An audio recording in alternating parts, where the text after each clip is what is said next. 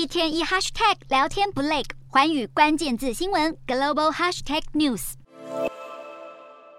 南韩在二十四号出战乌拉圭，可惜没能复制沙乌地阿拉伯跟日本的首战惊奇，以零比零踢和平手。南韩队的大将孙兴敏戴着黑色防撞面具上阵，虽然两队几次激烈争抢，但球一带到禁区，似乎就是找不到准心。双方相隔十二年的对决，结果全场没有任何射正。不止卡达球迷紧盯球场，远在南韩首尔，有大约一万人在光化门广场透过大荧幕转播，努力为南韩选手应援加油。有了梨泰院事故的教训，警方在当晚出动大约六百四十名警力和六支急救队在现场待命。紧接在后，还有葡萄牙跟加纳也上演精彩对战。上半场还是零比零平手，到了下半场，葡萄牙靠着 C 罗的十二码罚球拿下第一个进网。两队随即上演互攻大战。第七十三分钟，加纳追平比数。接着第七十八跟第八十分钟，葡萄牙连进两球又超前。在 C 罗退场后没多久，加纳又补进一球。最终葡萄牙以三比二险胜加纳。